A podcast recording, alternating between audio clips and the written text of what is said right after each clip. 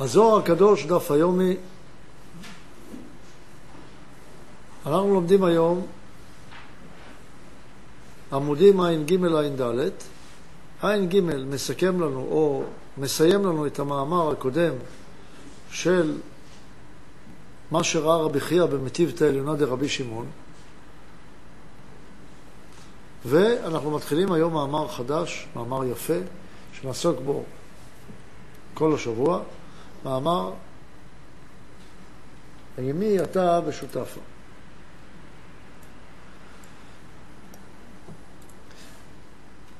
אנחנו צריכים לזכור שכל מה שרבי חייא היה במטיבת העליונה זה כדי לתת לו רק נקודת השקפה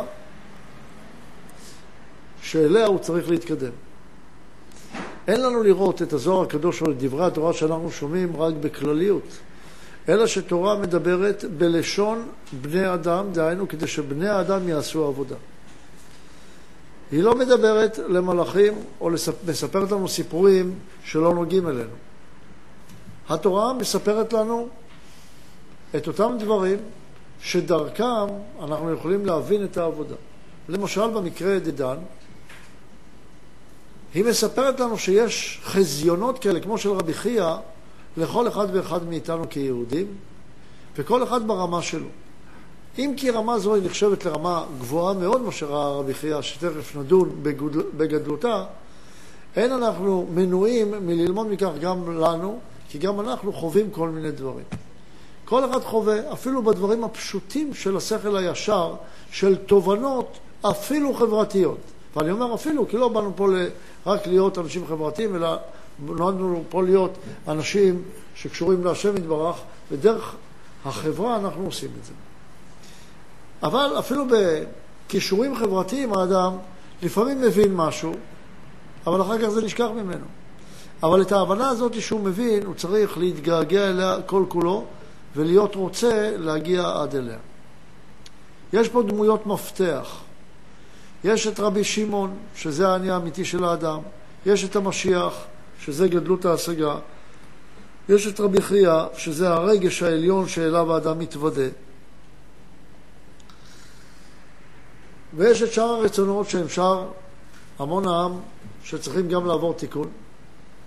ויש את הישיבה העליונה, שזה סביבת הפעולה, שבה פוגשים את האני האמיתי, וכן את גדלות ההשגה, שהיא נקראת מטיבתא דרבי שמעון. יש לי עוד דבר חשוב, שהתפיסה של המקום הזה היא מעבר לזמן ומקום.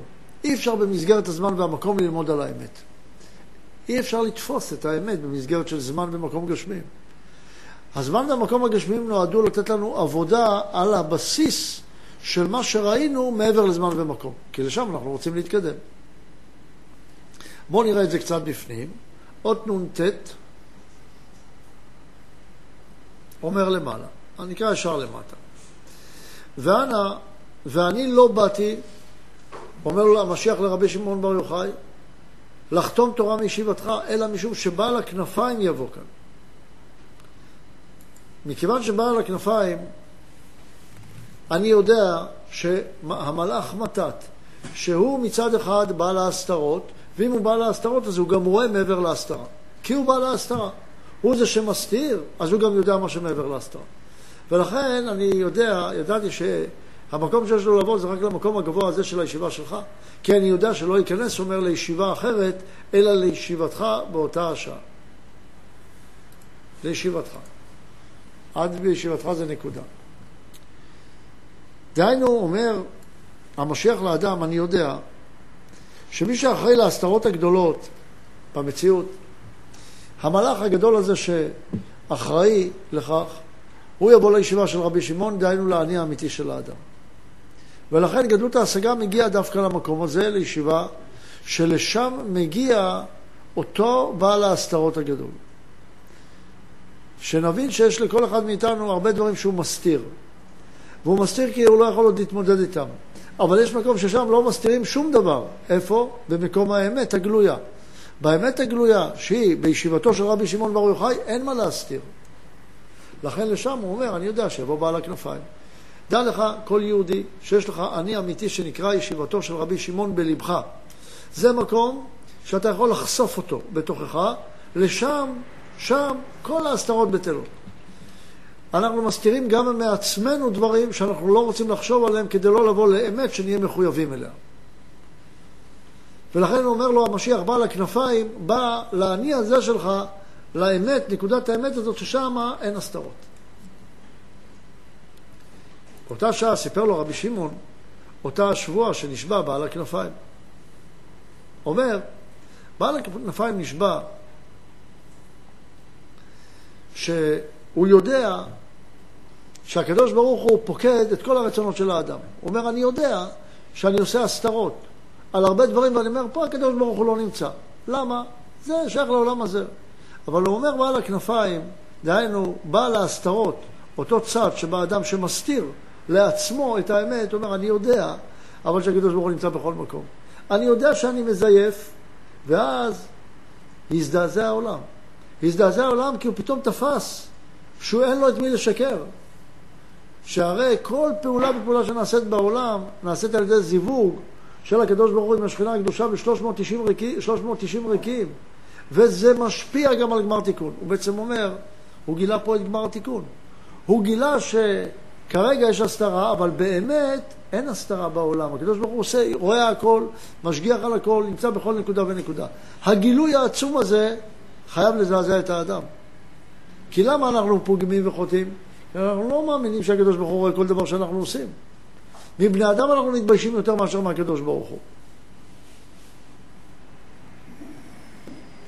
אז נזדעזע המשיח. למה הוא נזדעזע? דהיינו, נקודת ההשגה הגבוהה של האדם מזדעזע. והרים קולו, דהיינו עשה זיווג, ונזדעזעו כל הריקים, ונזדעזע הים הגדול, ונזדעזע הלוויתן. חבל, הוא לא פירש לנו את כל זה, אבל זה כל זה סודות יפים מאוד. והעולם חשב להתהפך. דהיינו, נקודת ההלם של האדם חשבה להתהפך לגמרי כאשר הוא רואה המשיח, שהוא גדלות ההשגה, גילוי כזה עצום. אומר, פתאום גיליתי, גיליתי, אומר האדם, מצד ההשגה הגבוהה שלו, אומר, פתאום אני מגלה שכל ההסתרות בעצם לא קיימות. אין הסתרות, זה הכל מניעות שלי. אז עכשיו אני צריך לעשות עבודה. הכל מתהפך לי בחיים. אין לי אפשרות לעמוד בזה שעכשיו אני אצטרך לעשות מה שאני יודע שאני לא יכול נפשית לעשות אותו. ואז כל המציאות שלו מזדעזעת. כל הים הגדול שלו, מקור החיות שלו, שהוא האני שלו, שאותו לוויתן, שזה נקרא לוי, צד השמאל שלו, הוא השולט שם, שזה נקרא התנין הגדול.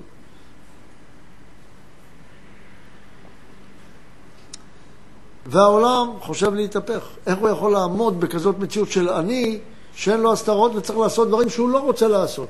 לכן אנשים שונאים אנשי אמת. לא אוהבים אנשי אמת. כי כל הנביאים והגדולי ישראל שבאו וגילו את האמת, מאוד מאוד רדפו אותם. למה? אדם לא רוצה לשמוע את האמת. לא רוצה שיבוא בעל הכנפיים ויגיד, אני יודע שלמרות כל ההסתרות שאני עושה, זה כמו בגדי המלך. מגלה פתאום שהמלך הוא עירום, ולא רוצים שיגלו. לא רוצים שיגידו להם בפה מלא, כמו שאומר האדמו"ר מעלמין, כל מי שלא, כך הוא מביא מהזוהר הקדוש, והוא אומר, אני לא אומר את זה, אני הייתי מפחד להגיד את זה, אבל אומר את זה רבי שמעון בר יוחאי בתיקון ל', אז מה אני אגיד? אומר שכל מי שאומר לא ללמוד את תורת הקבלה, את הזוהר הקדוש, הוא מהערב רב. ואסור לשמוע בקולו. וכל רב שאומר כזה דבר, להתרחק ממנו ולברוח מהישיבה שלו.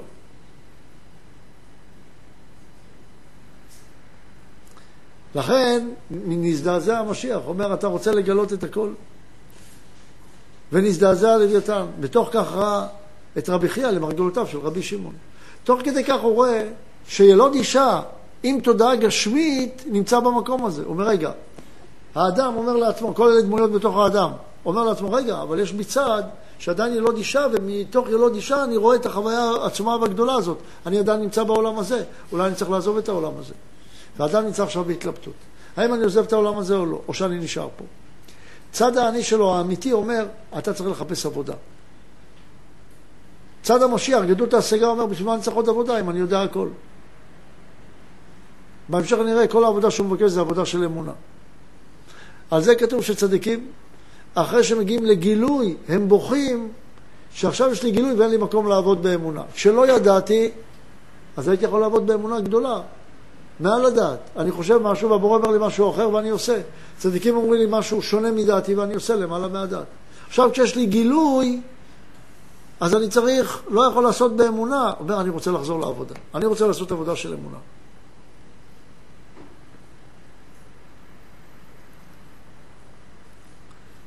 אמר רבי שמעון, זהו רבי חייא, אור מאור התורה. אמר לו, המשיח, אומר לרבי שמעון, אם ככה, אם יש לך נקודה כזאת שהגיעה לכזאת השגה גדולה, תוציא אותה מתפיסת העולם הזה. או תאבד כל ההבנות שלה. יאספו הוא ובניו, כלומר שיפטרו מן העולם הזה. וכל התפיסה של התודעה הגשמית. ויהיו מן הישיבה שלך, במקום המופשט הזה. אמר רבי שמעון, זמן יינתן לו, נתנו לו זמן. מה זה זמן יינתן לו? זמן זה אומר תפיסה גשמית, תפיסה של שכל שבנוי על חוקים של ההיגיון הגשמי. אומר, הוא צריך לעשות עדיין עבודה. תן לו עוד עבודה. בואו ניתן לו עוד עבודה. איזה עבודה? אנחנו נראה באות הבאה. אבל העבודה שאדם רוצה לקחת על עצמו היא עוד עבודה אמונית. למה? אם אתה כבר מאמין, בשביל אתה צריך לקחת עוד עבודה אמונית? כי האמונה לא נגמרת אף פעם, כל פעם היא צריכה להתחדש. ואז יש געגוע ואהבה. כמו שאתה מתגעגע להיות עם מישהו שאתה כבר אוהב אותו, אבל אתה מתגעגע לעשות איתו עוד פעולות, כי אתה אוהב אותו. נהנה להשתעשע איתו. הוא אומר, הוא רוצה עדיין להשתעשע באמונה. כואב לו לעזוב את האמונה, הוא רוצה עדיין להשתעשע באמונה, וזה מראה על אהבה גדולה להשם. המשיח בוכה על הצרות שיהיו לישראל. כל הרצונות האלה שישר כן, שחייבים לעבור התמודדויות מאוד קשות עם כל אומות העולם. ולכן רצה להמתיק את הזעזוע על ידי זה שהרים את הכל. אות סמך. ויצא המשיח משם כשהוא מזדעזע. למה? כי הוא יודע שיהיה גילויים גדולים בעולם עכשיו על ידי רבי שמעון, רבי חייא וחבריו, ובכה. בכה אל המן. מתוך געגוע מאוד גדול. ואמר אשרי חלקם של הצדיקים בעולם ההוא. בעולם הזה הכוונה. ואשרי... אה, לא, לא ככה. ויצא המשיח משם כשהוא מזדעזע, ועיניו זולגות דמעות. נזדעזע רבי חייא ובכה. דהיינו אותה, אותו רבי חייא, שהיה לו גילוי כזה עצום, גם הוא בוכה. למה? אמר אשרי חלקם של הצדיקים בעולם ההוא, ואשרי חלקו של בן יוחאי שזכה לכך. עליו כתוב להנחיל אוהביו יש, אוהבי יש, יש, זה במקום קרי, קרי זה רק המקרה, יש, כשלקחת את הקוף והרש ועשית מהם שין, שהם אותיות השקר, עשית מהם ג' קווים של אמונה, אז עשית את זה מבחינת יש. ואוצרותיהם עמלה. למה המשיח בוכה שואל בני? כי גדלות ההשגה רוצה על ידי הבכי לייצר געגוע. אומר כי המשיח יצא מהישיבה של רבי שמעון ועיניו זלגו דמעות מרוב געגועים לגאולה השלמה. לכן כשאדם מגיע להשגה כזאת, אז גם אותו צד שלי שהגיע להשגה ואותה אחד שרוצה את גדלות ההשגה, נוצר בהם אחרי שיוצאים מהמצב געגוע מאוד גדול, והבכי הזה מראה על געגוע שיש רצון עצום להיות במציאות הזאת. דהיינו שאדם עובר חוויה, לשם הוא צריך להגיע לרצון העצום והגדול הזה להתקרב אל המלך, להיות באמונה שלמה. אז אם ככה אנחנו רואים, מלמדים אותנו, אם נדבר בכמה משפטים קצרים על כל המאמר הזה, אומרים לך, יהודי, אתה עובר חוויות בחיים. אתה מקבל כל מיני גילויים, אל תזרוק אותם. תייצר בהם געגוע לעבודה. כל חוויה וחוויה שלך, כמו שקרה פה באופן כללי, קורית לך באופן פרטי. זה יכול להיות בשיחה, זה יכול להיות אפילו בחלום, זה יכול להיות בערעור שלך עם עצמך, בקריאת ספר, בראיית חיזיון כזה או אחר. אתה צריך לקחת את הגילויים האלה שלך ולהפוך אותם לעבודת השם. אם אתה לא לוקח אותם לעבודת השם, לא עשית כפי הכתוב בזוהר. והעבודה צריכה להיות מטעם געגוע שהחזיונות האלה לא צריכים להרחיק אותך, למרות שהם קשים לפעמים, וגילוי האמת הוא קשה, אל תפחד מהאמת, תהיה מוכן לשמוע אותה, לחזות אותה, החוויות שלך ילכו ויתעצמו, בתנאי שתרצה אמת ותפעל כדי להשיג אותה. שואל האדם, למה אני צריך לעשות כל העבודה הזאת? למה הקדוש ברוך הוא לא מגלה לי את כל האמת? למה הוא לא ברא את העולם בצורה שכולו אמת ואני לא אצטרך לעשות עבודה? אומר הקדוש ברוך הוא במאמר חדש, עם מי אתה בשותפה? דהיינו, אני רוצה שאתה תהיה איתי שותף. אם אתה לא תהיה שותף, זה לא יגיע מתוך בחירה ולא תהיה אהבה שלמה. אני יכול לבנות את העולם שלם. ואתה לא תצטרך להזדעזע כשאתה רואה את האמת. ואתה תהיה שלם. אבל אתה לא תהיה אתה. אתה תהיה כמו רובוט. ואני לא רוצה שתהיה רובוט. כי האהבה האמיתית באה מתוך בחירה. נתתי לך את צד הבורא שבבריאה, נתתי לך את כוח הדיבור, וכוח הדיבור בורא עולמות. ואני נותן לך את כוח הדיבור כדי שעל ידי הדיבור שלך אתה תוכל להיות איתי בשותפות. כי דיבור זה בריאה. זה כמו לברוא דברים חדשים. כמובן, דיבור אמיתי. לא דיבור מעורבב שיוצר גם אנדרלמוסיה נפשית, אלא דיבור אמיתי שמביא כוח של בריאה. נראה את עוד ס"א, מאמר חדש, מאמר עם מי אתה בשותפה. רבי שמעון פתח, ואשים דברי בפיך. כמה יש לו לבן אדם לעמול בתורה יומם ולילה. מה זה תורה? תורה נקראת יראת שמיים. תורה מלשון יראה, שהיא מדריכה את האדם להגיע לאהבת השם. מתי יש לעשות מה? גם ביום כשגלוי, כשטוב לי, אבל גם בלילה כשרע לי. כפי שאומר רבי שמעון בר יוחאי, והגיד פה יומם ולילה, מדובר על קריאת שמע של שחרית וערבית. קריאת שמע הן במצב הגלוי והן במצב ההסתר. ממתי קוראים את שמע בערבית? הכוונה היא מאימת השם, קוראים את שמע בערבית. דהיינו בערבית, שזה זמן שבו יש החשכה, יש דינים, אין גילוי של הבורא, האם אז אתה מוכן לקבל אמונה מהבורא, או שאתה נהיה בבחינת נרגן מפריד אלוף. אומר שכל התורה באה כדי לייצר בך אמונה. על זה אומר רבי שמעון בגמרא, ש"והגית בו יומם ולילה" זה קריאת שמע, דהיינו קבלת עול מלכות שמיים, הן במצב הגלוי והן במצב ההסתר. זה אומר שצריך, לה... כמה יש לו לבין אדם לעמול בתורה יום ולילה. כי הקדוש ברוך הוא מקשיב לכל, לכל של העוסקים בתורה. ובכל מילה, ודווקא מילה המתחדשת בתורה, על ידי האדם ההוא, העמל בתורה, עושה רקיע אחד. דהיינו, שהצדיקים צריכים לתקן את העולם, יחד עם הקדוש ברוך הוא. וכוח הדיבור זה מלשון אברה כדברה, הלחש הידוע. מה זה אברה כדברה? אברה זה בריאה, כדברה כדרך הדיבור, אברה מהדיבור. אז בן אדם אומר לך, אברה כדברה, יהיה פה ליצן, אברה כדברה, ויצא שפן, כאילו הוא בורא מחדש על ידי הדיבור. מפה בא הרעיון, אברה כדברה, של הקוסמים. אבל הם צודקים ברעיון, לקחו את זה ממקום אמיתי, שכוח הדיבור, שהקדוש ברוך הוא ברא על ידי כוח הדיבור. כפי הכתוב, בדבר השם שמיים נעשה. בדבר השם שמיים נעשו, דהיינו על ידי דבר השם, דיבור של השם, השמיים נעשו. כך האדם צריך להיות במציאות שמבין שהמילה שלו, שניתנה לו, כוח הדיבור שניתן לאדם, יכול לברוא עולמות. ולכן האדם צריך להשתדל לדבר בדברי תורה, וצריך לבוא ולעשות את התיקונים. על ידי כך שברא את העולם בהסתרה, בהעלמה, נתן אפשרות וכוח המדבר לנברא כדי שעל ידי דיבורו יוכל להיות שותף. כמובן שזה ניתן לצדיקים.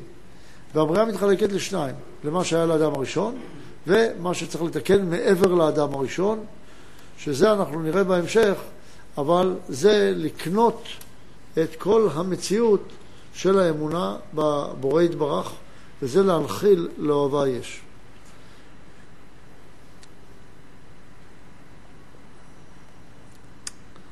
אז מה למדנו היום? סיימנו את המאמר הקודם בכך שאמרנו שלכל אדם שיש גילוי צריך לקחת את זה למקום עבודה.